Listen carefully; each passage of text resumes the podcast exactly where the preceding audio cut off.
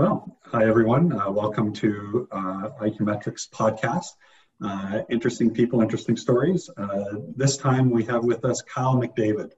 Uh, very excited to be meeting Kyle uh, for the first time. Kyle is a music, theater, and graphic design educator. he's also a founder and co-artistic director of Best Kind Productions based in St. John's, Newfoundland. St. John's, awesome. He has directed and performed in theater productions in Newfoundland, New Brunswick, Nova Scotia, and Ontario, and is an alumnus of Up With People. Uh, he's toured throughout North America and Europe with the production Roads in 1999 and 2000. Kyle is also a freelance graphic designer, a two-time nominee for Educator of the Year and Graphic Designer of the Year award. He is also a writer, composer of original musicals, No Small Feat Impresario, and a multiple other, uh, other musicals. Very excited to have Kyle with us, and uh, we're just going to jump in now with uh, with meeting Kyle. So welcome, Kyle. Uh, an impressive background uh, in uh, in the things that you've been involved with. I've heard that Impresario was amazing. What was it like to create something out of nothing like that? How was the creative process that you followed yeah. to be able to do that? Uh, well, it's the first musical I've uh, the first musical I ever created. Um, when it started, it sort of started as just this germ of an idea um, and I started writing with the full intention that it may never see the light of day. It might, it might be a stack of paper on my bookshelf that I would be proud of, and then and that would be it. Um, basically, it's the story of a man named John Murray Anderson, who lived in the late 1800s, early 1900s, uh, in St. John, or sorry, he was born in St. John's, Newfoundland. Uh, he went on eventually to live in New York City and um, produce and direct big, huge Broadway revues. Um, same the same thing that Florenz Ziegfeld did. The Ziegfeld Follies, of course, are the famous his famous work. Um, and Anderson basically was like second to Ziegfeld. So I read um, I read some article in about this man in this book about Newfoundland, famous Newfoundland people. Um, read his bio and and couldn't believe that he's not talked about here in St. John's. Like no one knew about him. Um, I've I'm from New Brunswick originally, but I've been here ten years and very into the the theater and arts community and had never heard of this man. So the more I started digging and looking into him, and I found old newspaper articles about him, um, his body of work is incredible, and I I felt this first i was like someone should write a musical about this guy. Um, and then realized maybe nobody knows about this and maybe that's what i should do. I had toyed with the idea of writing for years but never had the i don't know the the nerve to to try um, let alone a musical. But uh, i just started tinkering at it totally in private. I didn't even tell my fiance at the time. Uh, that I was doing it for a few, the first few weeks or month, uh, and eventually, you know, realized I might have something here. So I showed her, and then I showed my friend Tim Matson, who's my like producing partner with Best Kind Productions. Eventually, uh, he convinced me that maybe we should do a reading. So we did a public reading of it in uh, uh 2015 in a very small little intimate space with about 50 people, uh, where we just read the script and sang through the songs. Anyway, eventually um, we did a workshop production, which was basically a step above the reading, but not quite a full production. So very minimal costumes. The actors still had scripts in their hands, um, but it was on its feet and staged a bit. Um, and then we uh, went ahead and pulled off the full production in 2017.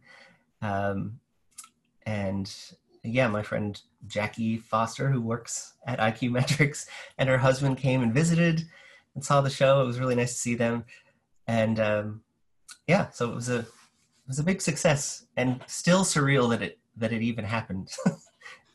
why why why are you shocked that it was a success? I guess not shocked, just um, when something lives in your head and on paper for literally years, it's hard to imagine, or I guess you just question whether it's other people will like it as much as you think it as or think that it's as worthy as you think it is i guess.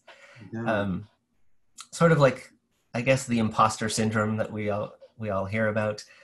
Um, i think every artist regardless of the medium has felt that at one time or another um, you sort of question. It's just such a vulnerable thing to put something you wrote or something you're singing or playing out into the world you always have that little voice in your head that's like wondering if this is like who who are you to be doing this? Walk, walk, walk us through the range of emotions you felt on opening night. Hmm. what was that like? Um, i told my my friends well friends that were in the cast some of them had also written plays in the past or shows and I asked them. I, one of my friends, Phil, during rehearsal, I pulled him aside. I was like, "So you know that like that butterfly feeling in your stomach? It's like a and lump in your throat, and all through rehearsals. Does that ever go away?" and he said, "No, it doesn't. Even after closing night."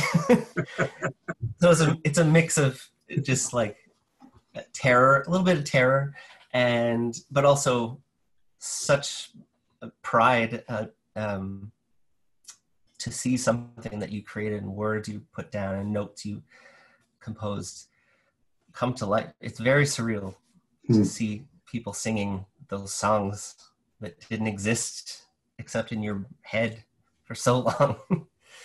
when when did you know was there and maybe this is a bit of an unfair question because there isn't always a specific moment when you know something has been successful or not but when did when did you realize that you were, oh wow, I've really created something that is meaningful and matters?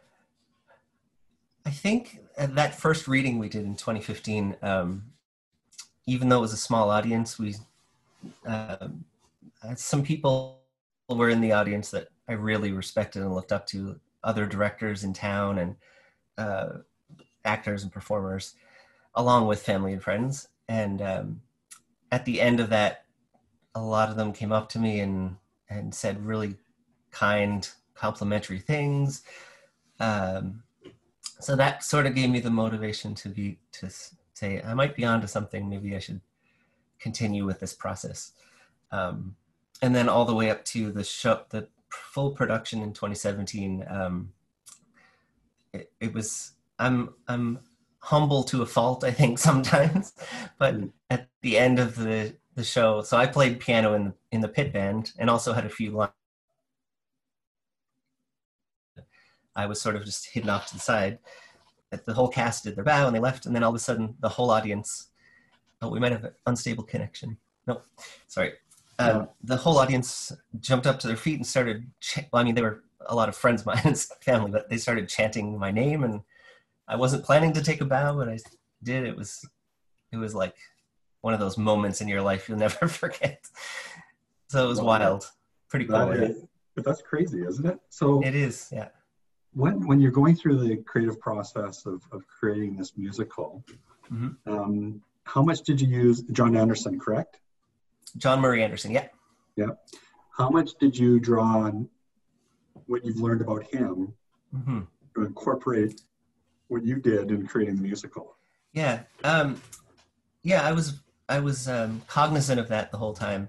Uh, he has a, a, biography or a memoir that he and his brother Hugh um, wrote together a year or two before. I was a year before he passed away because the final chapter is written by his brother afterwards. Um, so yeah, I read through that, all the newspaper articles I found, and sort of uh, he's done. He did so much that I had to sort of pick and choose what was going to be represented in this show. Um, so it's pretty accurate to the timeline of his career. Um, but of course, I took some artistic freedom, and you know, if he mentioned he if he mentioned some character or friend in his life um, that was really interesting, and it was just a passing sentence in the book, but the character was so rich for theater, I grabbed onto it and enhanced that a little bit. Uh, he had, for example, um, once he made it really big, he had a housekeeper in his fancy New York apartment. And it was sort of implied in the book. I could get the sense that she had a crush on him or something. so I really played that up and made the mate made that character. I called her, or no, her name was Mary. I turned her into a big comedic, lustful, you know, character. so that was fun. Yeah, and the musically, the whole show, um, it's it's all original music except I did put one song that he wrote the lyrics to.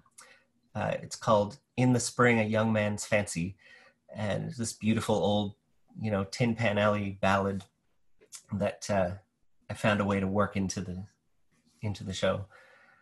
Um, yeah. It, uh, um, it's interesting to me how you've you stumbled across uh, an individual in the past with amazing success, mm-hmm. and and how many people just sort of disappear from our from our history. Yeah, I know it's fascinating to think. Uh, I think of, of that in the same way I think of. I did a classical music degree, so you know, music history is loaded with old white men, of course, mm-hmm. and it makes me think of all the women. There, there were probably incredible female artists back in those days that no one knows about. No one, you know, nothing was written down or kept. So it's amazing to think what what existed out there that we don't know about. it, it would be, you know, there's nothing new under the sun. I'm told, but but it's recreation of what has been done before. Yeah. It so fascinating. Yeah, definitely. How did you How did you find yourself moving into interest in the arts for for a livelihood? Um, after high school, I did a graphic design program uh, in community college, which I loved. Uh, and during that time, while I was there, this um, group based in uh, Colorado called Up with People who our friend Jackie has heard of. Um, they traveled through uh, the town in Woodstock, New Brunswick, where I was. I went to see the show and then and was just enamored with it. Um, I've always like looking back on my childhood, I was always into the arts. Um, just never really had the opportunity to fully get into like drama or musicals or things. And I was a very shy kid anyway, um, but it was always there. So anyway, I saw this group, and they were um, they do interviews to join the group for the following year. After so I did the interview, fundraised money to join because it's quite an expensive program, and then uh, spent the full year from July '99 to June 2000 traveling with them um, all across the southern U.S., Europe, and BC and Washington State. That's where I met Jackie. And so tell me more about Up With People in the sense of, so obviously allowed you to free your artistic sort of um, skills and interests. Mm. But help me understand better, like how did it, yeah. how did it transform you into a guy that sits down and all of a sudden you create this music? Right. how did connect those dots? Yes.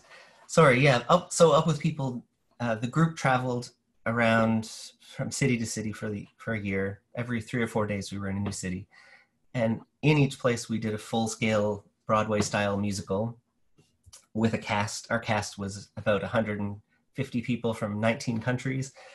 Uh, and the show was about that essentially that all these people from different cultures and backgrounds can get along and put this incredible show together. Um, so I played in the band, I played keyboard in the band, and sang a little bit in the show as well. And it just totally sparked I just absolutely loved it. Um, and I think anyone that was in our cast that traveled with us would tell would tell you that the day that we all had to say goodbye after a year was pretty messy. we were in the Seattle Seattle airport, and we were just a disaster of emotion, oh. which was hard at the time, but I kind of cherish that memory now. Um, so yeah, I did that. Came back home and had to figure out okay, now what am I going to do? So I did some graphic design work for a while and then realized I need to need to get into the arts. Um, a lot of people in the arts will tell you I've heard this a lot. If you if you can do anything else, do it. But if if music or theater is what you absolutely have to do, then go for it. Just because it's a hard hard industry to you know, it's not easy to succeed in. No. Um, yeah. but I knew like I had to. It was there's something about it that's just nourishing, like food or air or something. And that sounds cheesy, but but it's mm. true. Um, so then I went on, went on and did my music degree at Mount Allison University in uh, Sackville, New Brunswick. A small university, but an awesome place. I loved it. Uh, and I studied piano there. And then decided that I was going to be a music teacher. Uh, so I did education. And then got into theater. I always say I got into theater sort of backwards. I started by playing piano in pit bands then started music directing shows, then started directing shows when I was a teacher, and then started acting as at the as at the end of all that. Um, so yeah, and then I moved to St. John's. I was in Sussex, New Brunswick, teaching there, and then moved to St. John's um, in uh, 2009, and was just blown away by the sheer amount of arts here. Theater scene, music scene, visual arts is just explosive for such a small city. It's unbelievable. There's at least two to three to four productions happening every month. They all sell well for the most part, and it's pretty wild. Yeah. I want to. I'm gonna. I want to explore that in a moment. But before we do, I want to just go back to something. How does a shy kid suddenly find mm. themselves joining 150 people from 19 countries. Yeah. And moving every three to four days to be with different families and groups. How did you deal yeah. with that? It was, yeah. Um, there's so many elements to the Up with People experience. I think Jackie would agree that after we were finished, people would say, Oh, how was your trip? And you don't even know how to explain it. It's not a trip, it was it was a completely life changing experience. Um, I honestly think of my life in two sections. One is before up with people, one's after. It was so wonderful. And um, yeah, as a shy kid, I was ex- like painfully shy and had, you know, was bullied in school, um, very just withdrawn. And yeah, so um, for me, the Up with People experience was life changing in, in the i don't know the self development or enhancing my self esteem and yeah being forced well not forced but living with a new host family of strangers in their house in you know southern germany somewhere where they hardly spoke english even sometimes mm. uh, and living with all these people and so we had roommates from our cast so in every city I'd be, for example, maybe me and Jackie and our friend Jessica might be all hosted in one family. Um, so you, you're living with these people. So yeah, it, I went from being very introverted and shy at the start of that year to being so much more confident and uh, relaxed, I guess, by the end. How, so how it was wonderful.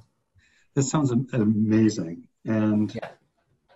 I'm wondering how did how did your family react when you came back to this person who with a lot more confidence and and and you know yeah. getting that shyness so to speak yeah i think they were happy for me they could see the difference for sure um, and they saw it throughout the year as i called home and you know mm-hmm. to, we didn't have facetime and stuff but we were old school we had these things called uh, pocket mail, these little tiny laptops that you type your email, save them, and then you find a payphone, punch the number in, and put put it up to the payphone. it was early technology, so that's how we communicated. But yeah, it was pretty life changing experience for me, um, and I think it's what gave me the.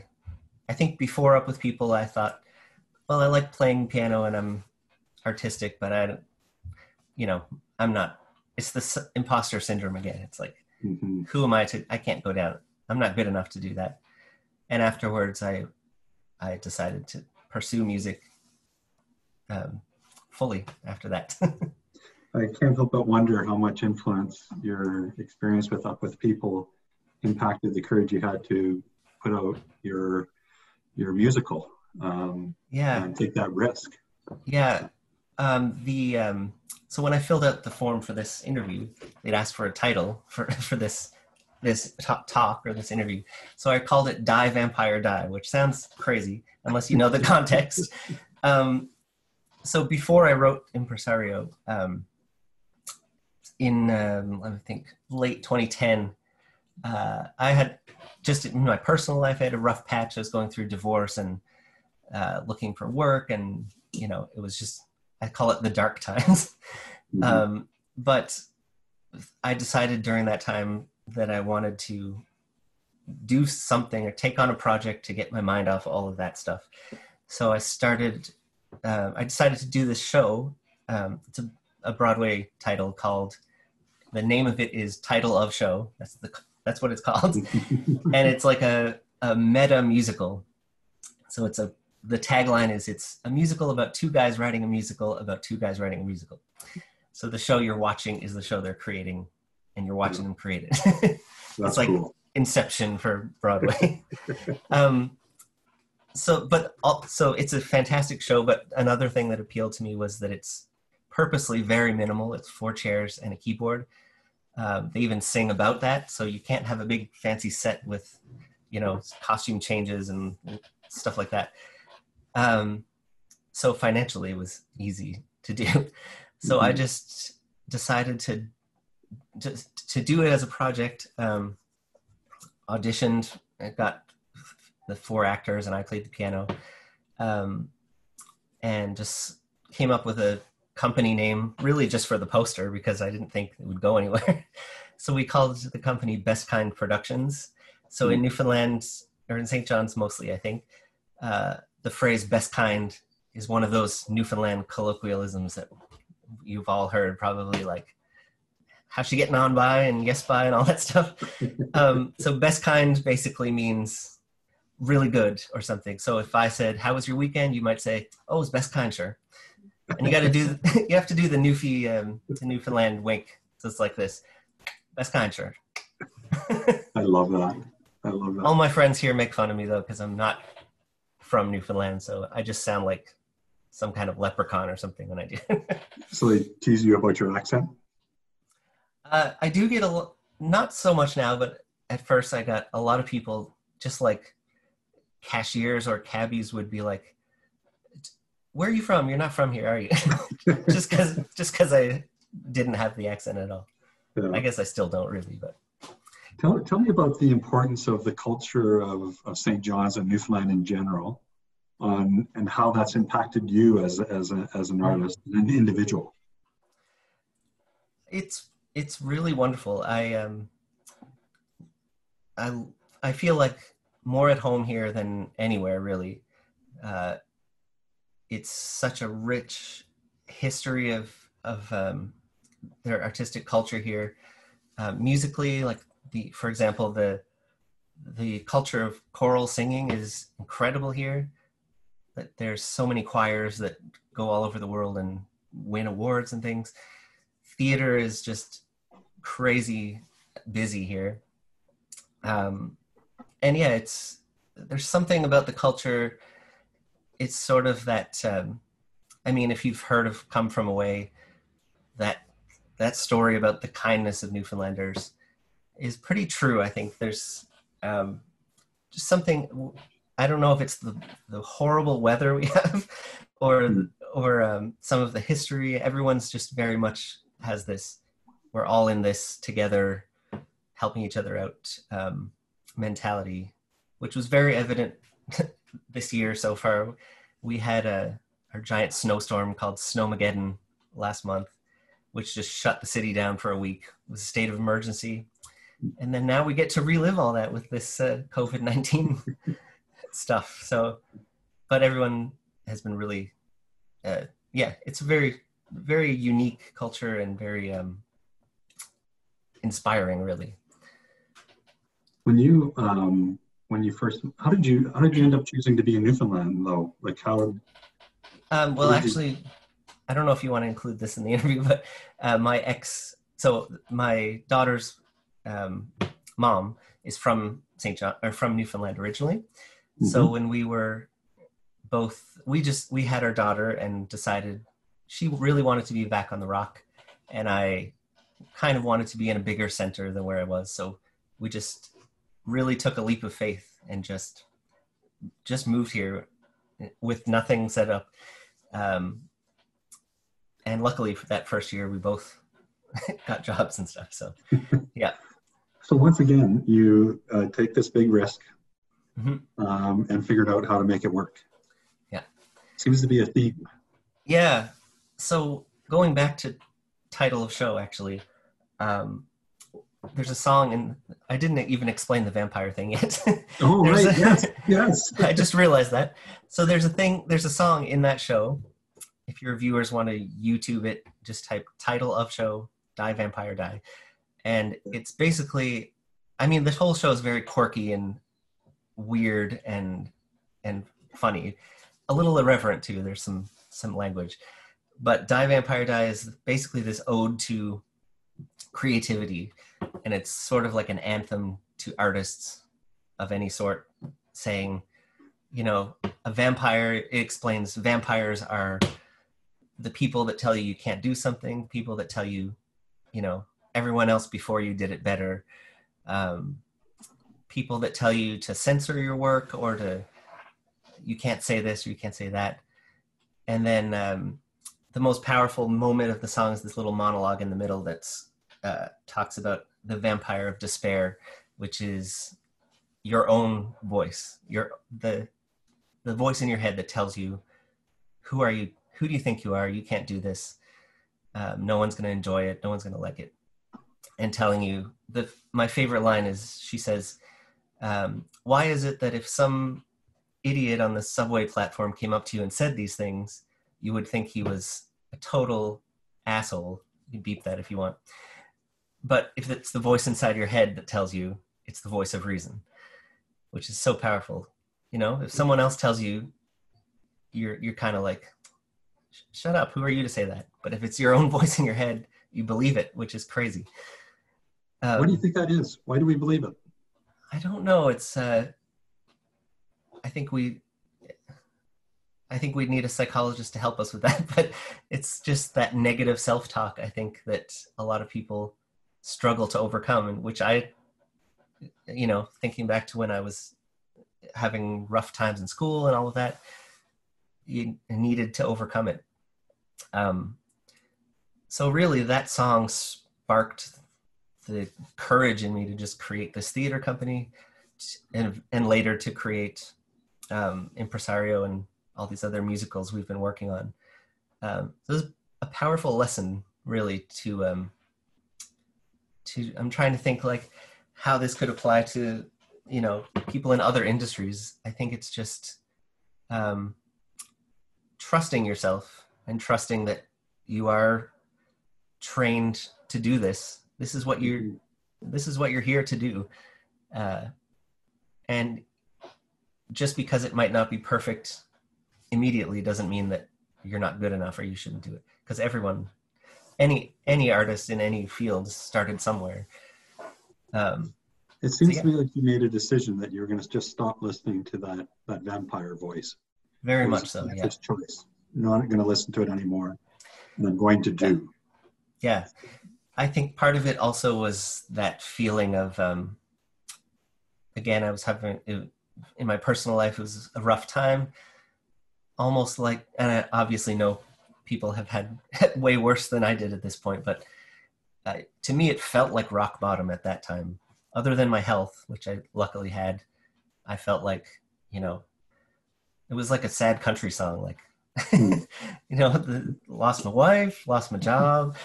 The dog's I, running away. well, my my parents called me that same week, and they were like, "We really hate to tell you this now, but the dog that I grew up with passed away. No. so I was like, well, this, I actually laughed out loud when they told me because I was like, this can't get any worse. but, um, and I, I look back on it now and, you know, I, I don't want to downplay it, but, you know, right. I overcame it. But, yeah. um, but something about, something about that made me realize like, why am I holding myself back? You know, mm-hmm. with this negative talk, just do it. you know you don't have you know there's really nothing to lose so um yeah do vampires completely die or do they come back every now and then oh they definitely come back yeah i think you got to figure out your your attack they right. uh um yeah i mean i wrote a couple years ago we do a, an outdoor children's musical here at, in a park with this beautiful amphitheater every summer, going into our eighth summer. Um, and so two years ago, I decided to try to write the kids' musical.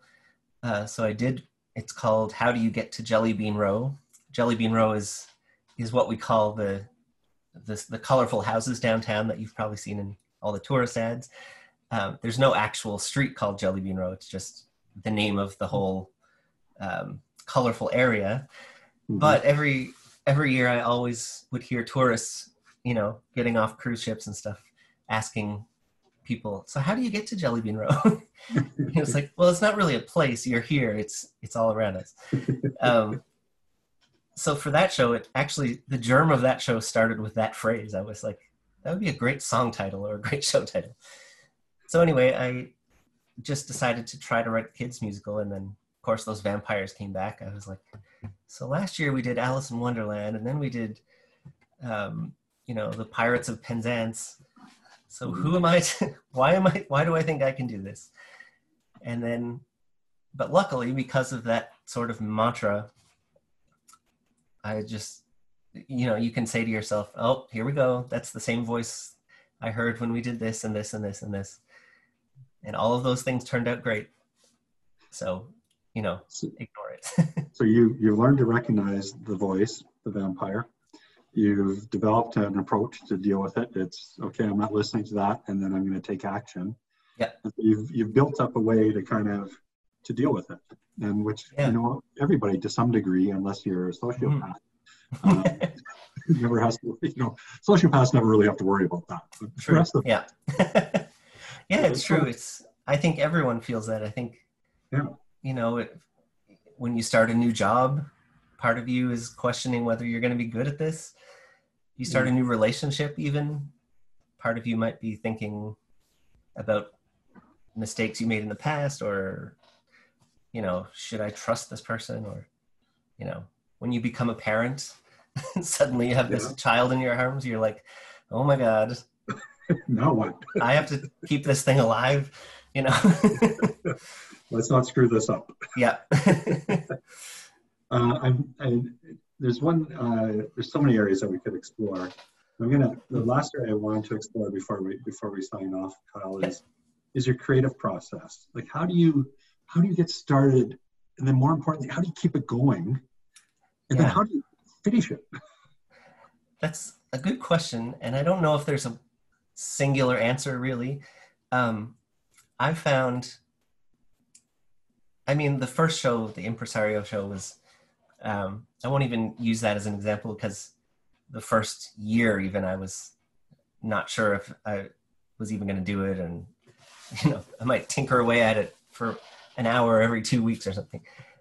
But now, when I approach something, um, usually it just starts with an idea. Um, my friend Daniel Lasby and I are writing, and this sounds ridiculous, but we're writing a professional wrestling musical coming up. Yep. Wow. there is a market for that. Yeah, well, we figured, you know, we were both big fans when we were kids, kind of still are, but we um, realized it's very much it's theater. Really, it's characters, costumes, storylines, choreography, spectacular sets. You know.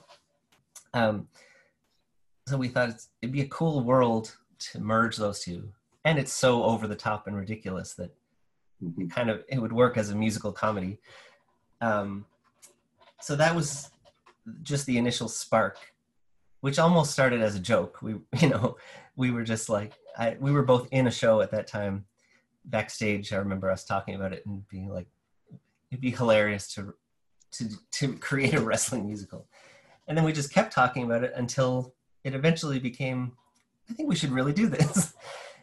and then just sort of texted ideas to each other about crazy characters that could be in it, what time period it could be set in. And then out of those ideas came some song ideas. So, for example, we decided that the main character was going to be this um, good guy or babyface, it's called in wrestling, like your Hulk Hogan, for example, who's been the big star for his whole career 25 years or something. And he is getting a little bored with it and he's decided that he really wants to be a heel, a bad guy. And he's trying to convince the promoter to let him turn.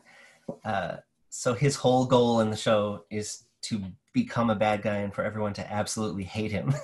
so we're taking the traditional musical theater thing where you have the the big I want song which tells the audience what you want. And usually it's I want this person to love me or I want to succeed. And you know so we sort of flipped that on its head and his whole goal is for them to absolutely loathe him. Uh, and that just sparks a few song lyrics. And then so yeah we have this big song. It's called hate me uh, where basically it's at comes at the end of the show when they finally do hate him. And it's this big power ballad where he's so happy that everyone's chanting you suck at him. So yeah. It, it's very i guess it's organic. The it all sort of it comes in seeds. A lot of artists say that it's like a the seed of an idea or a germ which is very true. Like it, it just starts with this idea and then that sprouts into something else and eventually yeah. you start eventually you start seeing like a shape of what this whole show could be about or what it's going to look like or you know for impresario we decided there were so many characters that we needed. We decided to not make it a huge cast but rather to have about 12 actors and every actor played about 10 different roles. So they just switched in and out. They put a hat on and be this this character take it off, put a necklace on, and be a mom. You know. yeah. So yeah, I'm rambling a bit here, but. Um, well, actually, what there's so many. I actually want to draw attention to a, a number of things that you've really highlighted. Mm-hmm. It, it, started with like with fun. Like it was, it was a, it was a fun idea. It was something. The second yeah. was that it's something you're interested in. Like it's, it's yeah. a topic of, and then it involved this exploration mm-hmm. that that led to the ideas and the songs.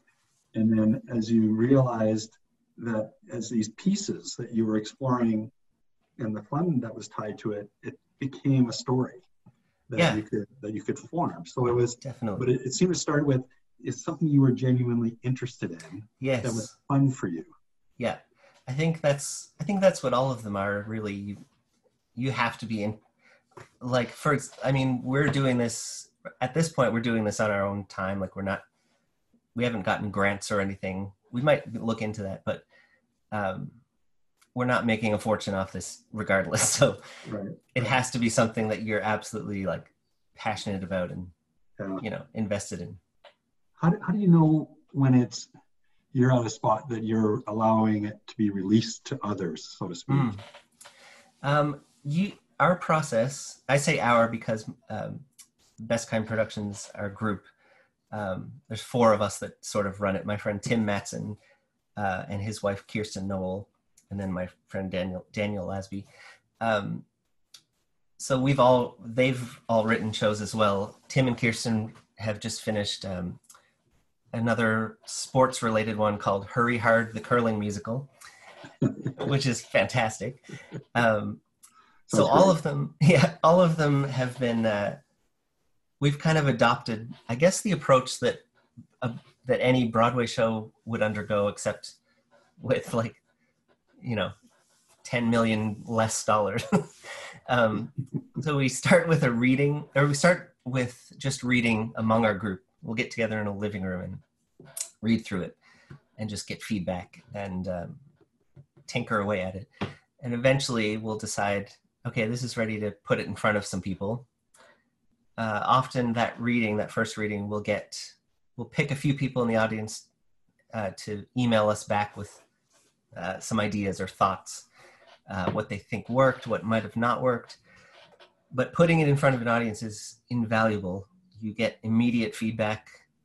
Uh, if it's a comedy, you, you see what jokes hit and what don't. Um, yeah, it's in, you suddenly see it through the eyes of of other people, which is hard to do when it when it's just you or or a Hmm. few of you. Um, yeah, so then we do our workshop production, which is like I said, in between. It's on its feet, but still minimal.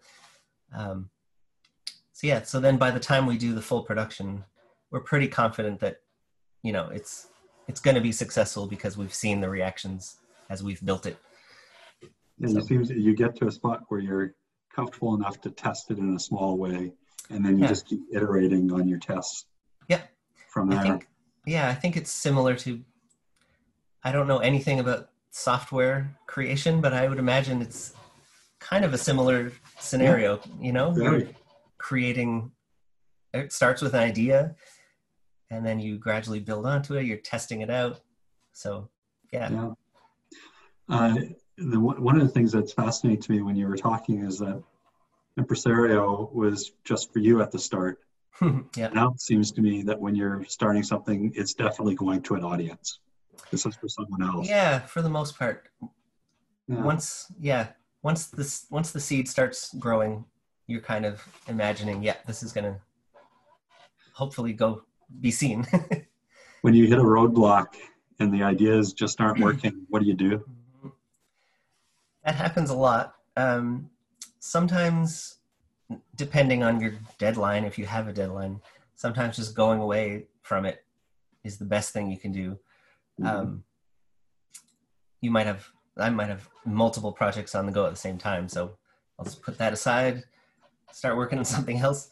Um, i do i'll like for example because i happen to be a graphic designer too i'll just put the songs away and then i'll just start playing with a logo for the show even though Hmm. it might never get used it's just something to keep the juices flowing but in a totally different way i guess um, but yeah other than that i think just taking time away from it or researching um,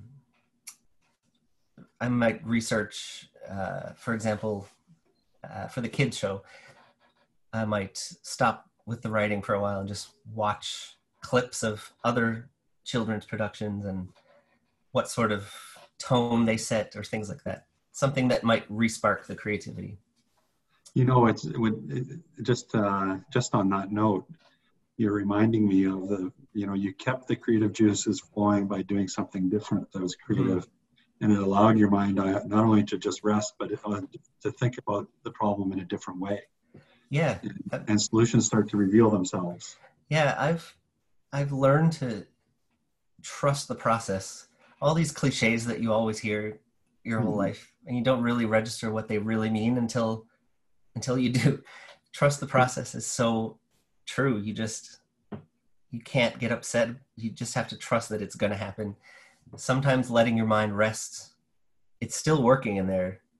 You know what i mean? Like Yeah. you're, you'll i'll be i'll go and go for a walk across, uh, sorry go for a walk down the block and some idea will just hit me and i'll be like why didn't i think of that perfect so yeah the brain is a magical thing truly is. And you certainly have worked on dealing with the, the roadblocks and the barriers that we build for ourselves. Yeah. So die, vampire, die. Yeah. And I have to say this is the best kind interview. So uh, Kyle, I really appreciate uh, you joining us and uh, wish you all the best with future productions thank you so much other opportunities. Thank you so much, Kyle. Have a thanks a great day. lot you too